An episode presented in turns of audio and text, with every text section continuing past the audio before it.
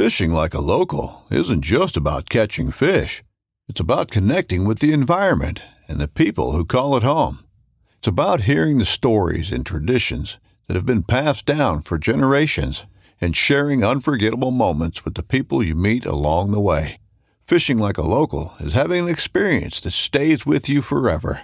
And with Fishing Booker, you can experience it too, no matter where you are. Discover your next adventure on Fishing Booker. This upcoming concert season will be all about the boots, and Tecovas is your stop for the best in Western style. Tecovas has seasonal and limited edition offerings this spring and summer, including men's and women's boots, apparel, hats, bags, and more. All Tecovas boots are made by hand in a time honored tradition with timeless styles that are always on trend. And Tecovas has first wear comfort with little to no break in period. It's hard to find this level of comfort paired with this level of style. Stop by your local Tecova store, have a complimentary drink or two, that's WCB style, and shop new styles. The smell of fresh leather and friendly staff are at your service. Many stores even have leather custom branding to make your boots truly personalized. And with regular live music and events, there's no in store experience like it. If you can't make it into a store, just visit tecovas.com. That's T E C O V A S.com. They offer free shipping on all boots, as well as free returns and exchanges, and ship right to your door. Go to tecovas.com and find your new favorite pair of boots today.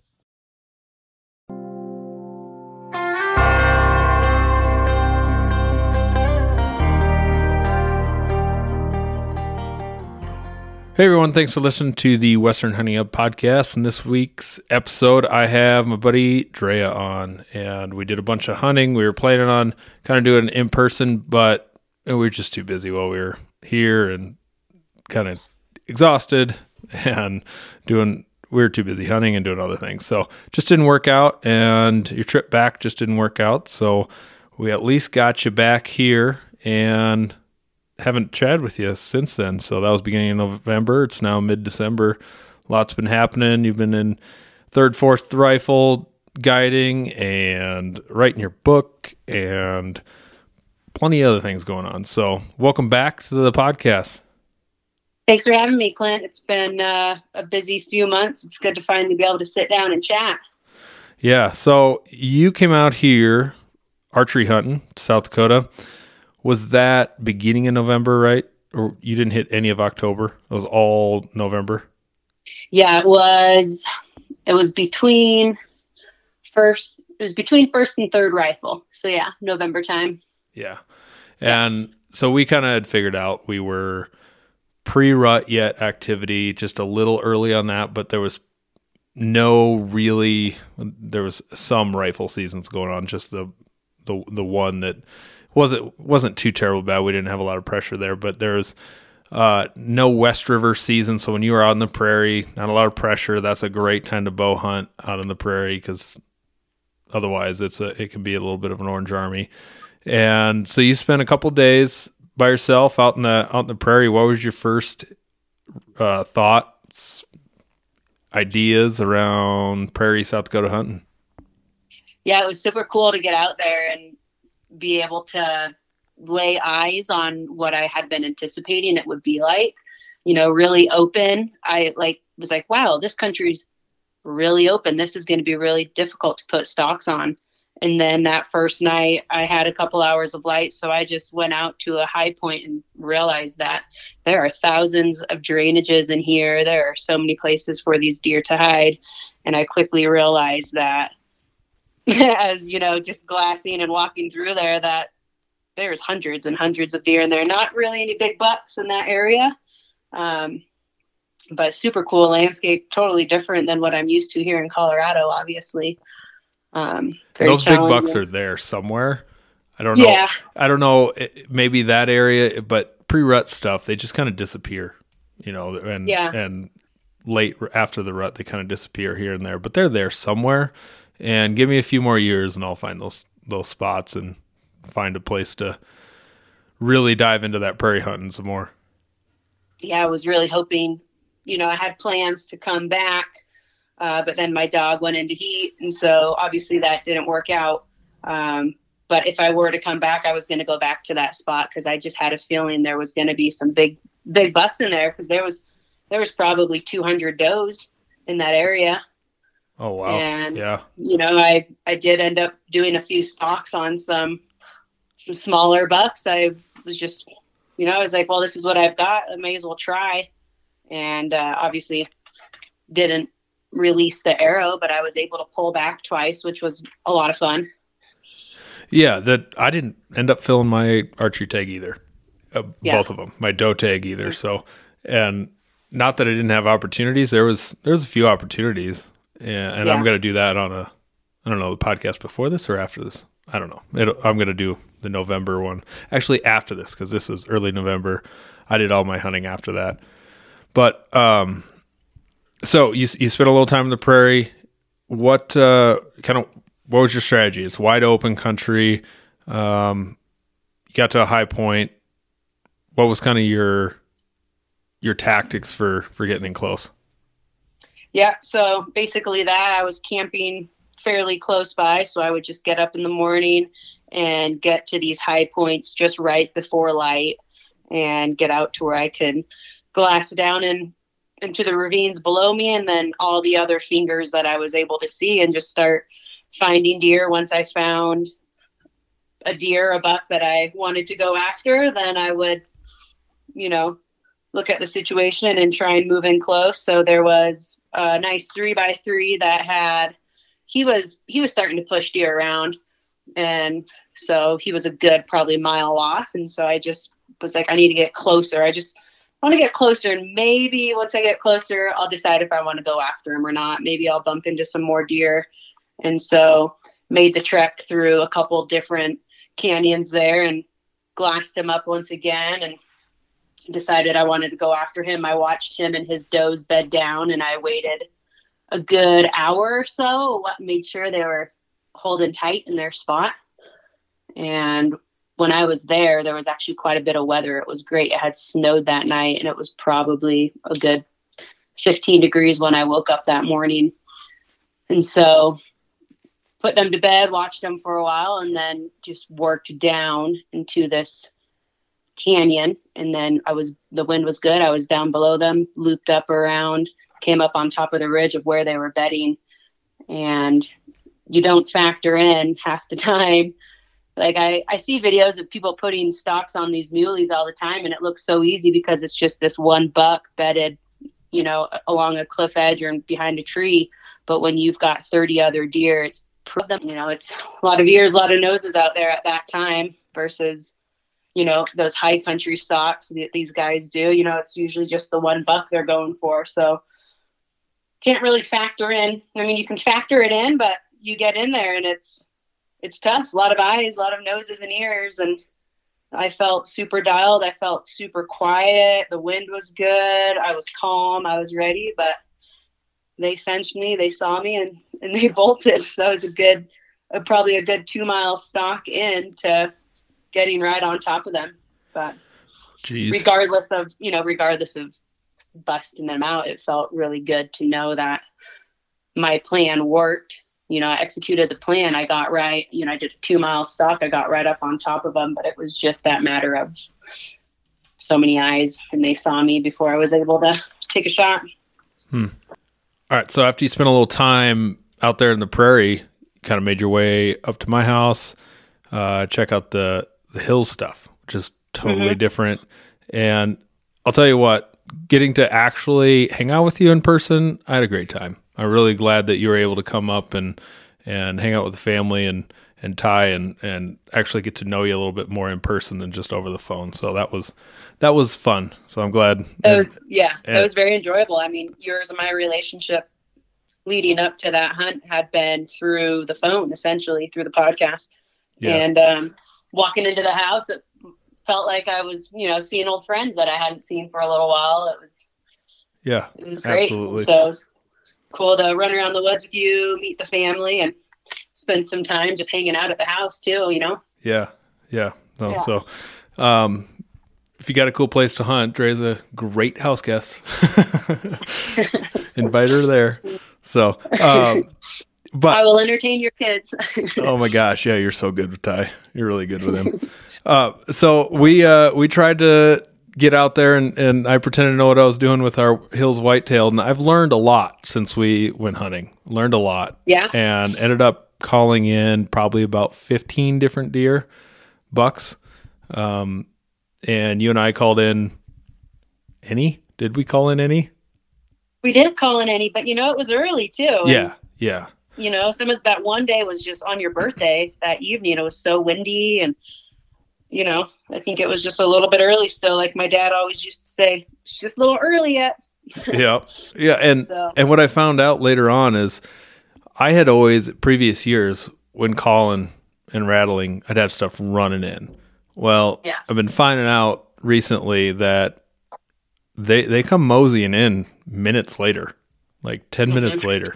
So yeah. we had all those calling setups and we probably rushed it a little bit, is what I learned. So in the future, less calling setups, Yeah. sit set a longer, Yeah, set up a little longer with vet- better vantage points, and just wait for them to creep in because that's Mm-hmm. that's what I think three quarters of them did, if not more, is just coming in. It was still within ten minutes, five minutes, ten minutes. Yeah. they were there, but it was it was not a twenty second start rattling and they're here Yeah. like I've had in the past. It definitely happens, but I think that rut has to be happening quite a bit more. So we went out to to check check a couple of spots. That one first spot we sat in that draw that I thought for sure that old timer friend of mine said this is gonna be it is a great spot. The deer come up. I think I went there another time. I still have not seen a deer in there. So Yeah. I don't know what the deal is. I, I I'm not giving up on that area yet, but I want to.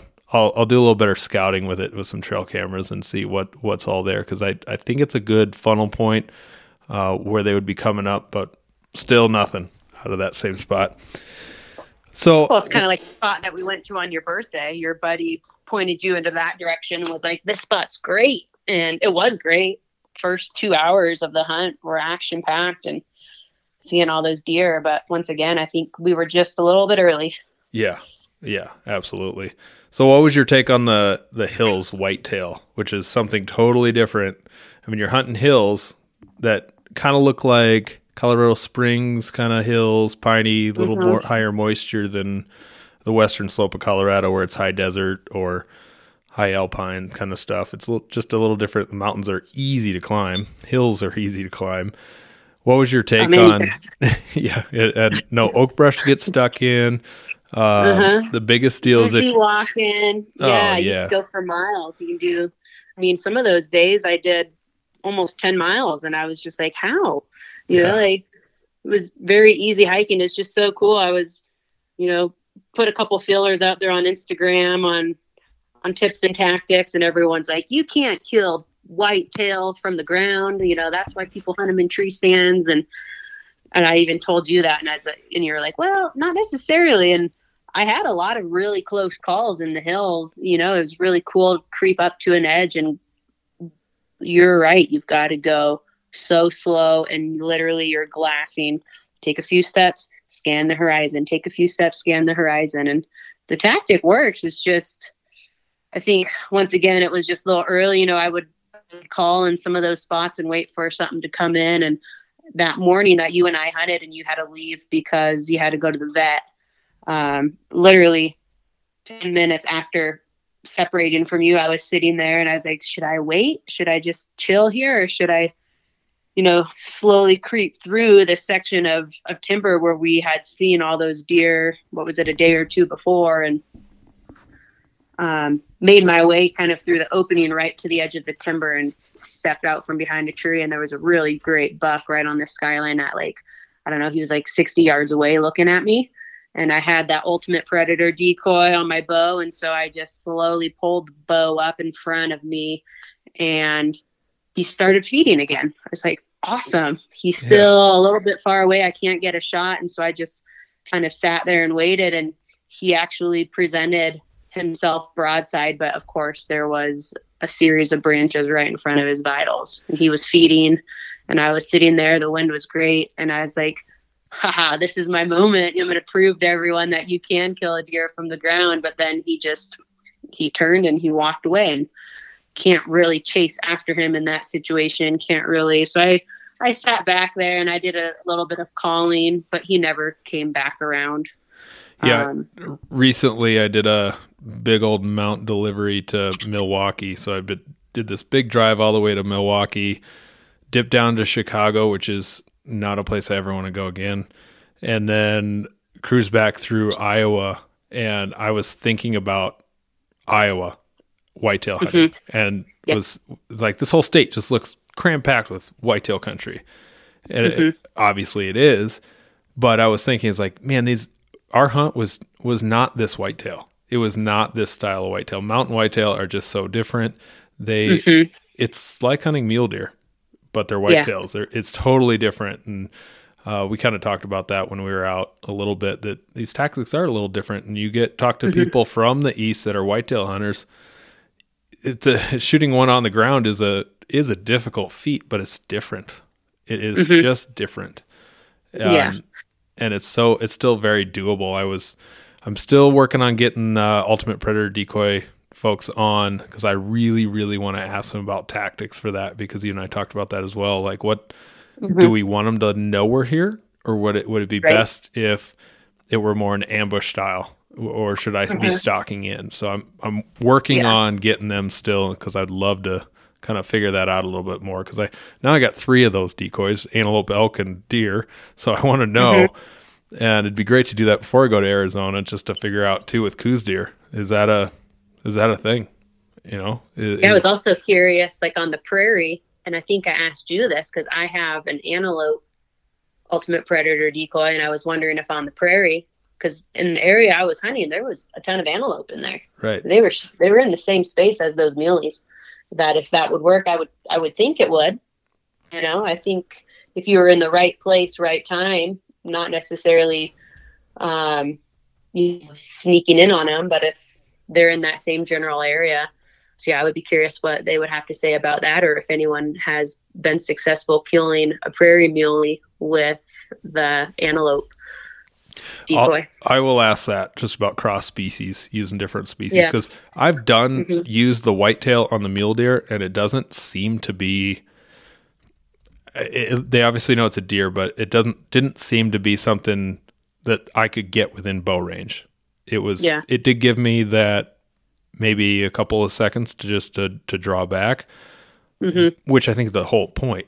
But it's not bringing anything in. So. Mhm. I'll uh yep, I'm gonna keep working on them because I really, really want to talk to them. I really do. Yeah, Um, yeah. So yeah, uh, and then after my whole fiasco, or before the fiasco with my dog eating a pine cone and a eighteen hundred dollar vet bill later of cutting a stupid pine count cone out of a puppy, which I still have not taken her out bird hunting, drives me nuts. Today was supposed to be her first day, and of course, kid gets a, a fever yesterday during Mm. at school, so he can't go to Mhm. school the next day. And so here I am at home. Uh, of course, the booster shot gave my wife a one day kind of sickness, so she's she didn't sleep well. So here I am now at home still. Ty's fine. he slept. He's he's acting like a normal kid, so he's going back to school tomorrow. But Yeah. Super bummed. Haven't got her in the field. Sunday is the day. Sunday is the day. She's she's actually going on a pheasant preserve, so she's going to get on lots and lots of birds, and uh, I'm excited to see how that that goes for her first time in the field. So anyway, She's gonna crush it. oh yeah, I hope so. I hope so. There's going to be a lot of other dogs there that that are run, so I don't know how how well that'll kind of intermingle. But I can't remember the exact day. We said, oh, it was on my birthday, wasn't it? When we decided we were going out to the prairie, out to Yep. okay, yeah. Yeah. and went out to a spot that I just have had eyes on, and I wanted to wanted to try it out. I'm going back there, and we talked about that. That's just going to be a cool, cool place to go play with, and we got these ag fields with a mule deer coming off, dropping down to the river bottom breaks, and hanging out in there. And we saw no shortage of deer. There's plenty of deer, but again, it's mm-hmm. that open country kind of getting through to to get within range. And initially, we we kind of had to let things wake up because we were like, I don't, we've never seen this country before. I don't know where they're gonna go, and we just kind of let let the world wake up. And you saw a mule, nice little buck, and you're like, oh, I'm gonna go chase him. cool. Mhm. I'm gonna go over here, and Yeah. and pretty soon we were off. And and did you lose your buck that you hadn't? Yeah, I never, I never found them again. Yeah. Never found them again. Yep. And They so I, disappeared. I went down and bumped a, a little whitetail buck, but found these two really really nice bucks. One was probably a five or a four point. Um, really nice. Just you can tell he had a big old body on him. Another one had a a uh, it was just a giant fork, giant, just old old buck. I could see his body size was just huge, and I watched that. I, I saw him coming down a ridge, sort of coming to the same ridge I was, and I ran up to get a little closer, and kind of just took a, took my time, worked my way in, and got within. Uh, when I finally saw him, about hundred yards, and I was watching one. And if anybody knows what the heck it was doing, it was the the big one, big fork was puffed up, and these these bucks were raking every tree that they could find. So they were obviously kind of squaring up a little bit, raking every tree, every sagebrush they could walk by. And then they would the one made this clicking noise that sounded kind of like a a wheeze almost. It was kind of similar to an not as loud as an antelope wheeze that, that they they blow at you, but it was a mm-hmm. noise not at me of warning. It was a noise at the other one of some sort, some kind of rutting activity. I don't know what it was. It was it was unique, but it was I was watched it through my binoculars. I could see this vibration noise coming from him, and it, it was weird. It was weird. So then, yeah, I, I kind of got pretty close. I, I picked out a tree and said, okay, if I come up over that, they're going to be kind of right there, probably within 60 yards. Problem is, they were just kind of circling, kind of moving. They didn't have a single direction they were going, just going back and forth, kind of circling, figuring out which tree they want. Maybe they're raking each other's trees. I don't know. They were they were just good pre-rut activity, and popped up, and they ended up being a little further back than I wanted, and that wind must have shifted, and they just kind of they never did see me, but they just kind of popped up and trotted off, and never saw them again. So, but yeah, and then we uh, joined back up and chased a few more deer. That's just a Yeah, really really cool Yeah. little little spot. Cool country. I'm excited to be able to go back there next year and now have a better understanding of how to hunt it. So rank for me the uh your favorite. You've got your kind of the Mhm. our last or my birthday spot, which was kind of that river bottom with those big breaks. You've got the hills, and then you've got your really open breaky country that you're in. What was your what was your favorite to least favorite? Mm. I think your birthday that morning, you know, the spot we were just talking about, I think that was definitely number one. Super cool to be able to see them come off the fields and then sort of make a plan. The Mhm. Country was just super cool too, like just enough vegetation. Um, and then there's some challenges in there. Some of that stuff's pretty thick. So I think that area is definitely number one. And then the hills, there's just something magic. You'll nail that window and finding different spots for different windows at times. So we'll we'll get that nailed down over years. So um want to move on. You had you've had uh, second or third and fourth rifle. Tell me about Yeah. what happened there. Yeah, so um, went back to Bear Creek Outfitters where I've guided for for three years, and went back to guide. I was really missing it and couldn't bring myself to find a normal job. You know, I just wanted to keep being out there chasing animals. So showed up and third rifle. I had a few clients and found a really great bull. Stay of season. He was way down. He's this typical area where we always find at least one big bull and they're just really steep scrub oak fingers and the north face has a big patch of timber and ideally in each one of these the bottom of these drainages is some water so i was with a client on this spot we call the rock and we glassed down and right in this this area where we always see some elk and it was cool there was two bulls in there there was a big six by and then a small small bull it looked like he was probably a, a four or five, but one of his beams broke off. And so he just had one side. And we watched them and they were they weren't like fighting, but they were playing. You know, there was the rut was over. They didn't have any cows with them, but they were kind of squaring off. The big guy was kind of tossing him around and then they were running around and this big six by had his head like he was holding it up in the air and back like he was showing off his rack to the world and we watched them go into the timber and bed down and um you know i wasn't super confident with my clientele at that time two of my guys were were older they're in their 60s and so i knew they weren't able to actually physically get in there but my other client justin he's about my age he's from uh, Wisconsin, and I told him about it and let him know I was like, it's not going to be an easy feat. Like it's going to be, we're going to have to get in there early. We're going to hike in. It's it's steep. He's like, let's do it, Draya.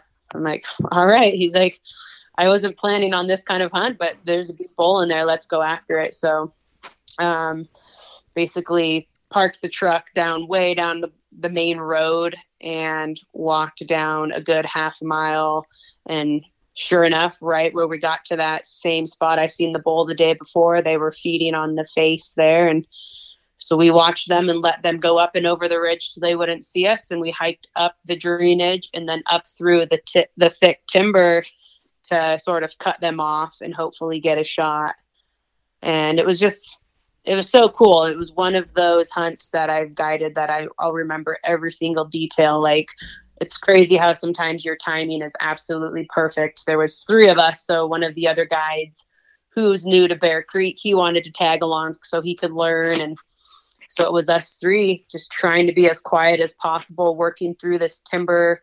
We didn't know if those elk were going to be coming into that certain part of the timber to bed, so just very slow going, keeping our eyes up, like being really quiet, stopping and then I had to make a decision at one point. So the top of the ridge, the timber turned into scrub oak, and then there was also a couple fields of uh, sage, and that's where I had seen them the morning before.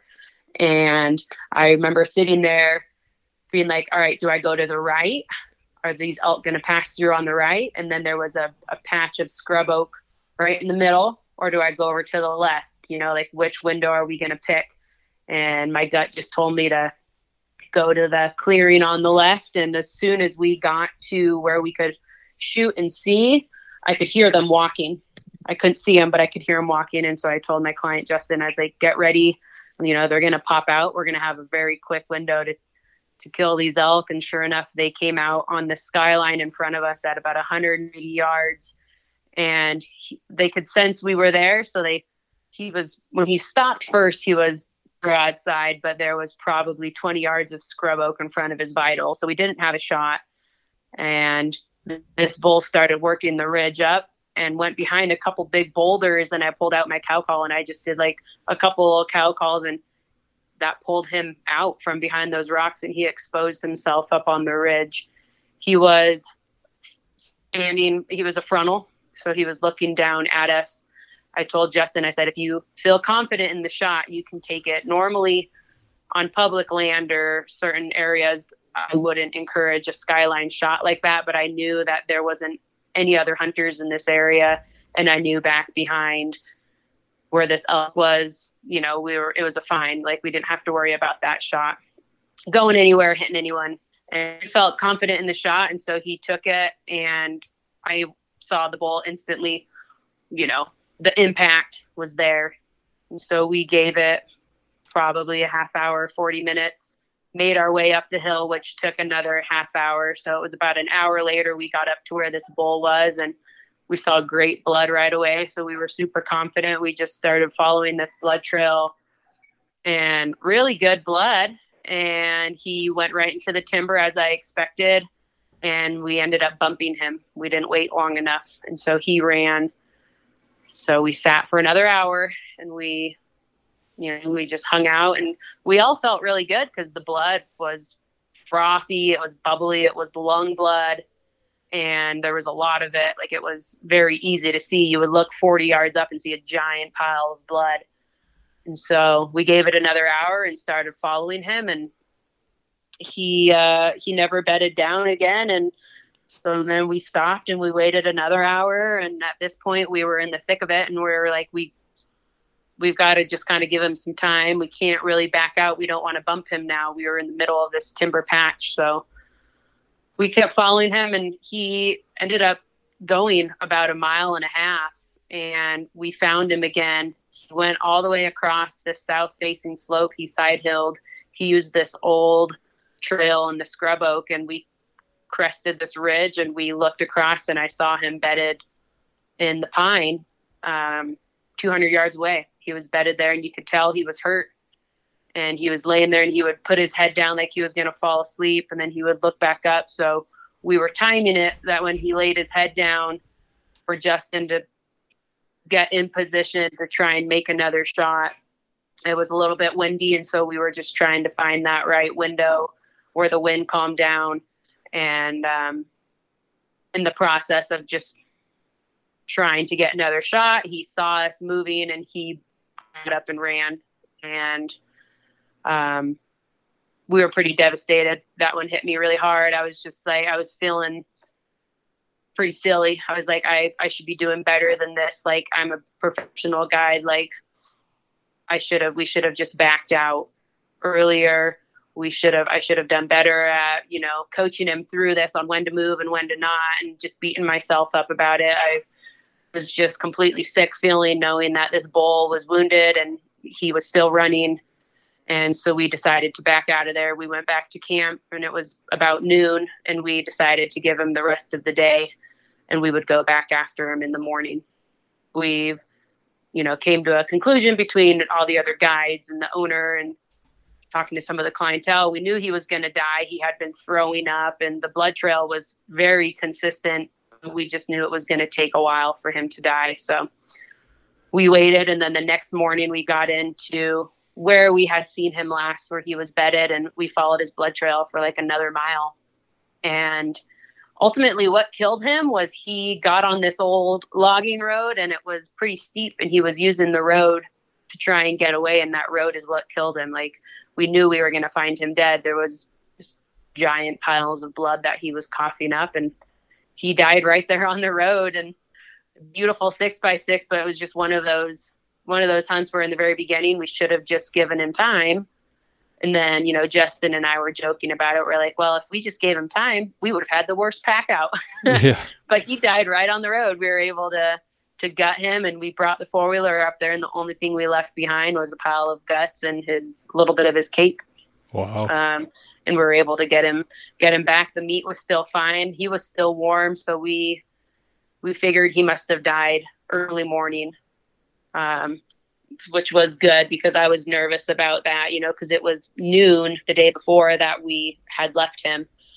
And um, he was still warm, so the meat was good. And he was a little smelly. It turned out he ended up gut shotting him, so he shot low. He didn't factor in shooting high, you know, because it was at an angle up the ridge, oh, and sure. so he hit him right in the right in the stomach. So hmm. no no meat was ruined, and uh, you know, it was just just one of those things where you know, should we have given him more time? Did we, you know, like I was nervous that we were going to push him and never find him, but it was a definitely enough shot that, you know, he ended up he ended up dying. And sometimes when you do give him that push when you don't mean to, that's ultimately what kills them.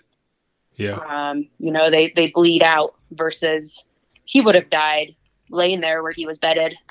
Um, but it was very, very uh, it was a big big relief when we found him on that road and he was dead and the meat was so good and we were able to retrieve all of him so wow. super memorable hunt for for me as a guide learned a lot and you know the pa- patience was tested. That was a, a two mile tracking job and just had to tell myself a lot of times just keep your head down be focused like think positive like you're going to find this bull. You just have to be patient and persistent. And we were and we ended up finding him two miles from where we originally shot him. Like it's really hard at that distance of when they've traveled that far to, to yeah exactly um, but luckily there was a highway and a river down below us so i knew he wasn't going to go right down past that and we would be fine it was just a matter of like i said being patient and persistent in that blood trail blood trail was never stopped i was blown wow. away just no blown kidding. away you know like these elk are so strong and we can forget that sometimes that when their adrenaline's going through them, how far they'll go. And he never stopped bleeding. There was a constant blood trail, which was which was good. Wow. So, So, yeah, good third rifle. Um, and then fourth season came along, and we got in on some more elk. Got a couple cows, a calf, and then I helped my my friend Mike, who's one of the guides up there. We spotted some elk down in that same drainage that Justin had shot his bull, and so we put together a push where we set up um, a couple of our clients up high, and we did a big push from down below, and ended up pushing a bull right to one of his one of Mike's clients. So that was great. It was really cool to be able to work as a team and get in there. I don't normally do pushes, but it for this area, the country, it's kind of the only way of doing it. Like we know where the elks uh their exit routes are and so we set people up on those and we were able to push a little four by four bull right to one of Mike's clients. So that was that was cool. So successful third and fourth year. It felt good to be out there guiding again and knowing the country so well and to be able to go to a certain spot knowing there was most likely going to be elk there and then putting a plan together and being able to execute it and met a lot of great people spent thanksgiving with you know 15 men up in the mountains and we all had a great time having thanksgiving dinner we actually one of the clients shot an elk on thanksgiving so that's what i was doing was gutting elk and hanging them up and getting the cape off and um, yeah it was a good good season well, good awesome. way to end good way to end the hunting season after not being able to notch a tag for myself. I was Well- like, huh, maybe I'm a better guide than a hunter. Maybe uh No. maybe this works better. I think I want it too much when I'm when I'm hunting that I maybe make bad decisions versus when I'm doing it for someone else. It's a little bit different of a head game for me. Well, your season's not done. You're headed to Arizona in a couple days. That's right. We're heading out in the morning, go hunt in Arizona for a week. So I'm really excited for that. Ryan's got us set on some really good spots. Ryan's going to hunt with us for a couple days too, which will be fun. So Nice. Yeah, I've got some prep work to do. I've been shooting. Mhm. Uh, my shoot shooting's not as good as it was this, in the summer. I can tell you that. I did some missing over the Thanksgiving time, and then around that Yeah. twentieth, I don't know what the deal was. It's just Yeah. I don't have a clue. So, um, getting some shooting in because that's a hard thing to do sometimes is keep shooting during the season. And Yeah, in the right. summertime, you got all that daylight, daylight, and mornings are warm. It's easy to go out and shoot. And now it's good weather. woke up at 18 degrees this morning and it's not light till 7 or whatever. Mhm. so it's just not the easiest thing to to do before work or after work. But um one uh little boy is waking up early from his nap so i want to wrap up here. You've got a couple of things in the in the works. Uh, always want to give a a uh, little plug for ridge patrol. What do you guys got going on and and uh, how was that first fall Yeah, Rich Patrol, we're doing good. Um, full transparency with everyone. Just we really appreciate the support going in. One of the things that we were super proud of is being USA made, uh, but just coming to the realization that as a company starting out, it's going to be nearly impossible to make any money and to be successful at that. So we are switching gears. Unfortunately, we are moving on over to uh, overseas to be manufactured. So we are essentially starting over. We have to um, find a new manufacturer, which we have, and that's in the works. And so it's just gonna we're just stalling out for a little bit. There's there's no quitting us. We're we're still focused. We're, we aim to be the best women's clothing line out there, but we just have a few setbacks, um, which you know we just have to trust the process in that, and well i'm not i'm going to a stop us. It I'm just a business- I'm a business expert because I've been watching some Shark Tank while I've been sick. So, um, and they, and they, one of the, I don't know, Mark Cuban or one of them guys is saying that they, uh, you got to do what's best for the business. And yeah. sometimes, and there was one guy that was very hard headed. It's like, if I'm being, going to be American made, that's all I'm going to be. Um, Mhm. but there was no bottom line in that.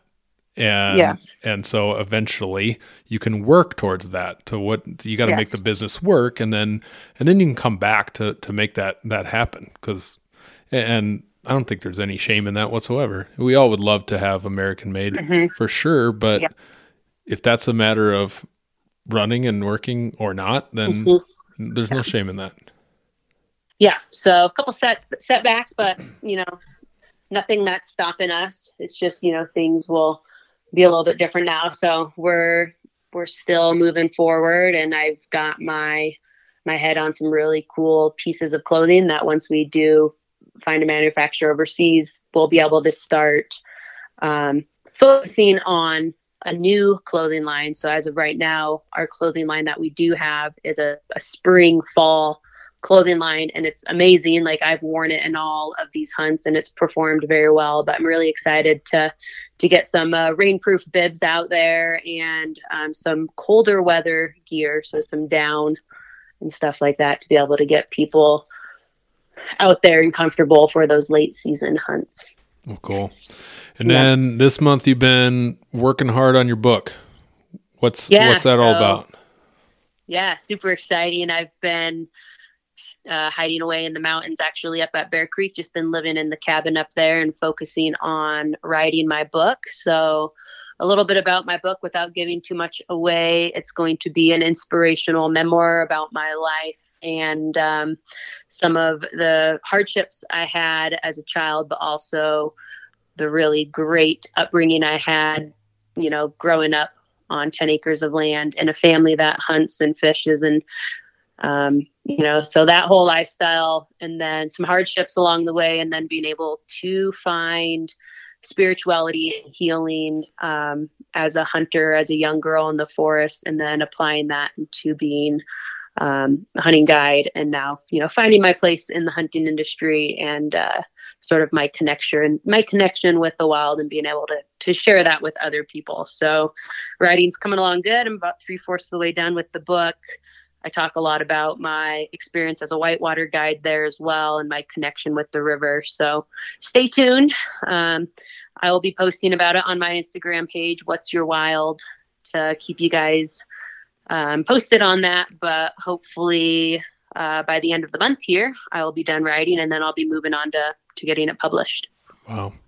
And while you're here, you shared a few snippets with me of, of just some of your story and, and there there's some there's some more selling points there in the future uh, that I'm sure are uh, are going to be uh, difficult to read, but mm-hmm. could be valuable for a lot of folks. And and that story, you, know, you, just, you, have quite yeah. a story. You have quite a story that that uh, it's hard to fathom the mm-hmm. the the whole whole thing. So um, I think that your purpose behind it is is uh, a, a great one uh, to to help and share, and and uh, I think that's going to be valuable. Really, a really good thing for for those people that need to hear it or read it. So, yeah, my uh, what I've said from the get go is I'm not trying to make money off of this book. You know, most authors don't get rich off their books. If I can just change one life and bring some awareness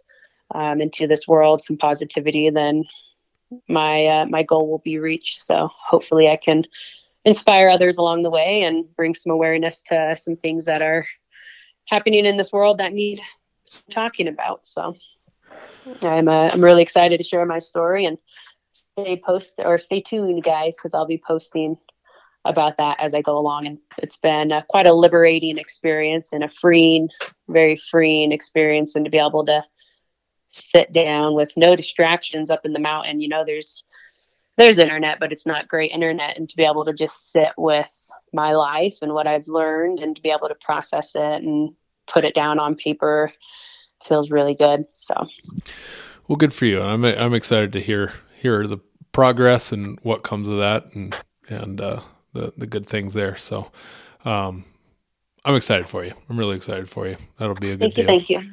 So, well, I'll let you go, and I'm gonna go check on the little booger and and get uh, get back to my my Thursday and let you get off to keep packing and doing what you got to do to get ready for your hunt. So, uh, awesome. Good luck, and I can't wait to hear how it goes. Now I'm a little even more invested this time around because I'm going too.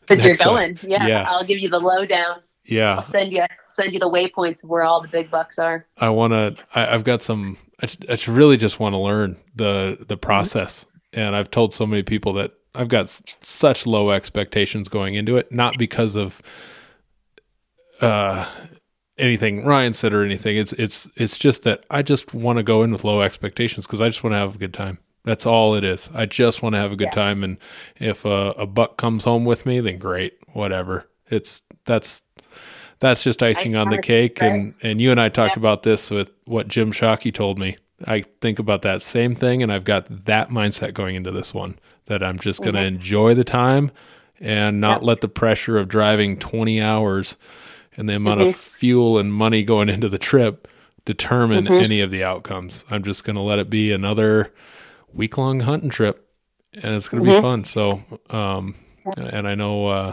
you're cool with doing the same, just having that same kind of, let's go learn, have a good time and, and hunt some deer. Yep, exactly. Well, thanks for having me on, Clint. Give the little booger a hug for me. Alrighty. And, uh, happy holidays to you and the family. Yep, you as well. All right, we'll see you. Talk soon.